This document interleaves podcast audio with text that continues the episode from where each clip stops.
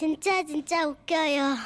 제목 총 맞은 것처럼. 네. 제목이 총 맞은 것 같아 목소리. 네. 서울시 강북구. 그 총 아니면 어떻게 하려 그래요? 아, 서울시 강북구 사시는 김나영인데 예요. 여러분들 딱 그러려니 하세요. 나영 씨가 보내주셨습니다. 네, 김나영 씨께는 50만 원 상당의 상품권 보내드리고요. 어렸을 때는 제가 음치인 걸 미처 알지 못했습니다. 사람들 앞에서 노래를 불러본 적 없었고 집에서도 노래 부를 일 없었고 심지어 저희 가족 중 그 누구도 큰 소리로 노래 부르는 걸 본 적이 없었거든요. 어머니께서는 어릴 적 자장가를 불러주신 적은 있었지만 늘 이런 식이었습니다. 잘 자라 우리 아가 앞들과 뒷동산에. 아, 이 노래의 음의 높낮이가 다르다는 걸 나중에서야 알 정도였습니다. 뭐 이렇다 보니 인생이 음악인 아버님께서는 절대 공감 못하시겠지만 음치박치 몸치 거기다 술도 잘 못 마시는 저에게 노래방 회식은 고문 그 자체인데요. 그렇겠다. 그치. 게다가 학창 시절 가창 시험이 있던 날 노래에 대한 트라우마가 생기는 결정적 사건이 있었습니다. 자, 이번 음악 시험은 지종곡 선구자다. 다들 연습 많이 해왔지? 자, 그럼 김나영 나와서 불러봐. 집에서 몇 번 불러보며 가사를 외우고는 뭐 이만하면 됐다고 생각했던 저는 선생님 앞에서 노래를 불렀죠. 일송정 푸른 소름. 예, 그만. 음악 선생님께서는 한 소절이 채 끝나기도 전에 잔뜩 높아진 목소리로 제 노래를 중단시키셨고 키득키득 친구들은 웃기 시작했지만 전 영문을 몰랐습니다. 너 지금 한음으로 부르고 있잖아. 한음이 아니야. 도미솔 도미레도. 야, 따라 한번 해봐. 도미솔도 미레라도. 다시 한번 해봐. 일성정 푸른 소름. 제 노래가 선생님의 승부욕을 자극한 걸까요? 아이들은 웃었지만 음악 선생님께서는 정색을 하시고 다시 말씀하셨죠. 장난하지 말고 제대로 불러.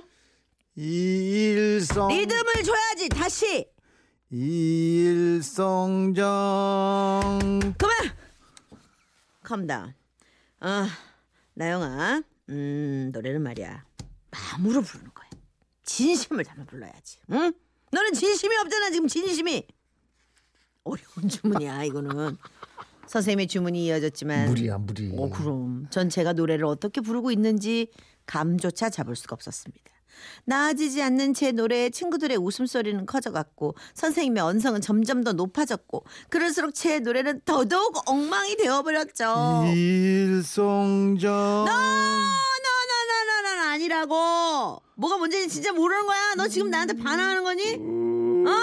안 되겠어. 너는 될 때까지 다른 애들 시험 연기야. 알았어? 너 될 때까지 할 거야. 다시 해봐.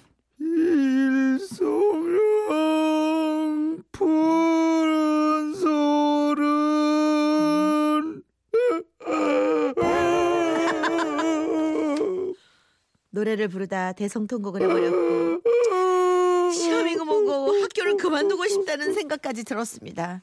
하지만 우는 나를 달래긴커녕 선생님께서는 다그치기 바빴고 전 그때 속으로 결심했습니다. 내 평생 노래 따위는 다시는 안 부를 거야.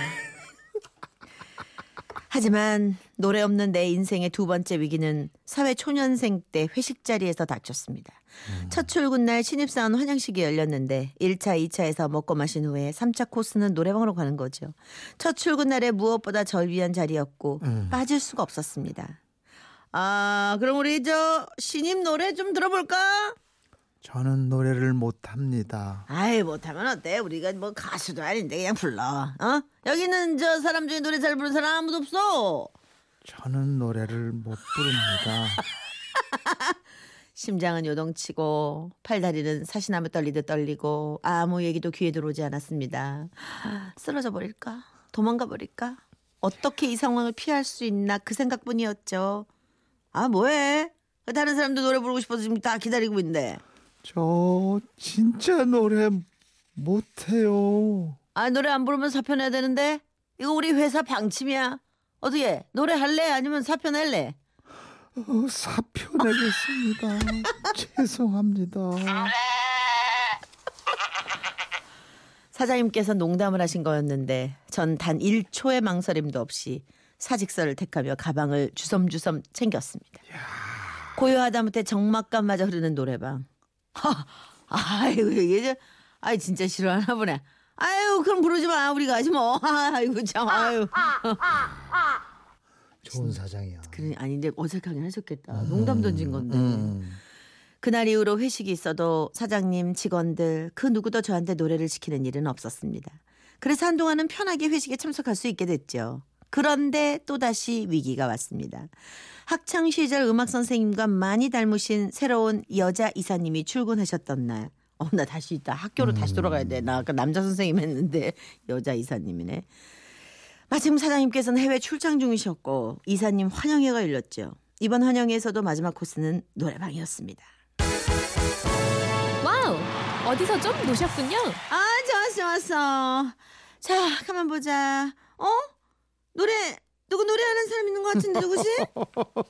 이사님 부르고 싶은 사람만 부르게 하시죠. 아, 직원당 무조건 한 곡. 한 곡씩 안 부르면 아무도 집에 못 갑니다. 오늘. 아, 그러면 부사장님 흑기사 흑장미 쓰게 해주시죠. 전 부르고 싶은 노래가 많거든요. 안 됩니다. 나는요 노래로 그 사람을 평가합니다. 자기 소개한다 생각하고 한 곡씩 부르고 우리 동성명 합시다. 나영 씨는 절대 노래 안 하거든요. 사장님도 포기하셨어요. 아 저는 사장님이 아닙니다. 이사님께서는 정말 단호한 데다 집요하신 분이셨습니다. 그때까지 노래를 하지 않은 직원들이 다 노래를 불렀고 도저히 술 취한 척으로도 안 통할 것 같았던 저는 술을 잘 못 마시지만 진짜로 술을 마셔버리기로 했습니다. 한 잔, 두 잔, 반 병, 한 병. 취하기는커녕 점점 멀쩡해지는 정신. 나영 씨, 그 짧고 쉬운 곡 한 곡만 골라봐요. 우리가 도와줄게. 이러다가 진짜 밤 새겠어. 아, 우리 안 웃을게. 그냥 아무거나 해. 집에 가야지. 직원들은 절 걱정하며 원망하기 시작했고 술이 점점 오르며 제 머릿속에는 학창시절 음악 시간이 다시 재생됐죠. 그때부터 제 정신이 아니었을 겁니다. 제가 노래 부르면 다들 집에 가는 거죠. 안 보내기만 해줘 말아줘.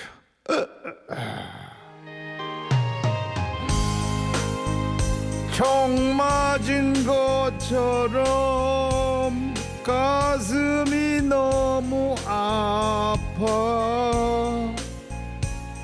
전주 따로 노래 따로 악으로 깡으로 고래고래 고함을 치며 노래를 하던 저는 심지어 이사님께 삿대질까지 했다더군요. 총 맞은 것처럼 이 마녀 눈물이 자꾸 흘러 집에 보내줘. 혼자 정신 나간 사람처럼 떠들던 저는 노래 반주가 끝남과 동시에 그 자리에서 정신을 잃고 쓰러졌고 그 다음부터 지금까지는 다시 노래 없는 삶을 살아가고 있습니다. 저는요 노래는 듣는 걸로만 만족하겠습니다. 이 세상에는 노래 잘 부르고 부르기 좋아하는 사람이 얼마나 많은데 아니 저 하나쯤은 이래도 되지 않습니까? 맞아. 노래 부르는 건 정말 그런 분들께 저는 양보하려 합니다. 그래 진짜. 마지막 말이 맞긴 하다. 이렇게 싫어하는데 자기들이 부르면 되지 그럼 꼭 시켜 왜. 이런 분이 있어서 저 같은 사람이 먹고 살잖아요. 아니, 아버님은 전문 가수시잖아요. 근데 우리가 이런 분이 있으니까 제가 먹고 사는 거예요. 사실은. 아, 진짜. 잘하면 뭐 표덕순 씨 이건 웃긴 편지. 슬픔 진짜 슬퍼. 난 눈물이 나오는데. 표덕순 씨라고 읽어요. 표덕순 씨예요. 표덕순 씨가 아니고 깜짝 놀랐네 아버님. 이렇게 읽은 거에 따라서 다르네. 그럼 표덕과 표덕과는 달라요. 아, 이거 웃긴 편지가 아니라 정말 슬픈 편지 아닌가요? 슬픈 편지. 그렇죠. 이분한테는 정말 가슴 정말 터지는 그럼, 편지죠. 저는 그 음치 그거 방송 대회 있었잖아요. 네네네. 우리 저 주말에 하는 거. 네, 완전 팬이었어요. 완전 팬이었죠. 너무 웃겨. 그러니까 그게 우리를 웃기는데 당사자들은 초월하지 않고서는 그렇죠. 정말 속상한 일이거든요. 여기 이종란 씨도 음치는 탈출해 보려고 해도 안 되는 거라고요. 되지. 그러니까. 7079 저도 음치 박치 와 서럽네요. 저도 중학교 때 음악 시간에 그렇구나. 시험 본 성불사의 어떻게 성불사의 뭐 성불사의 밤이 수독사의 밤이 되죠. 이런 경우 어떻게 그러니까 그나저나 대체 노래방은 왜 만든 건가요? 이거 조사해봐. 노래방을 왜 만들었어? 근데 나도 모르겠어. 이 좋은 질문이야. 왜 만든 거지?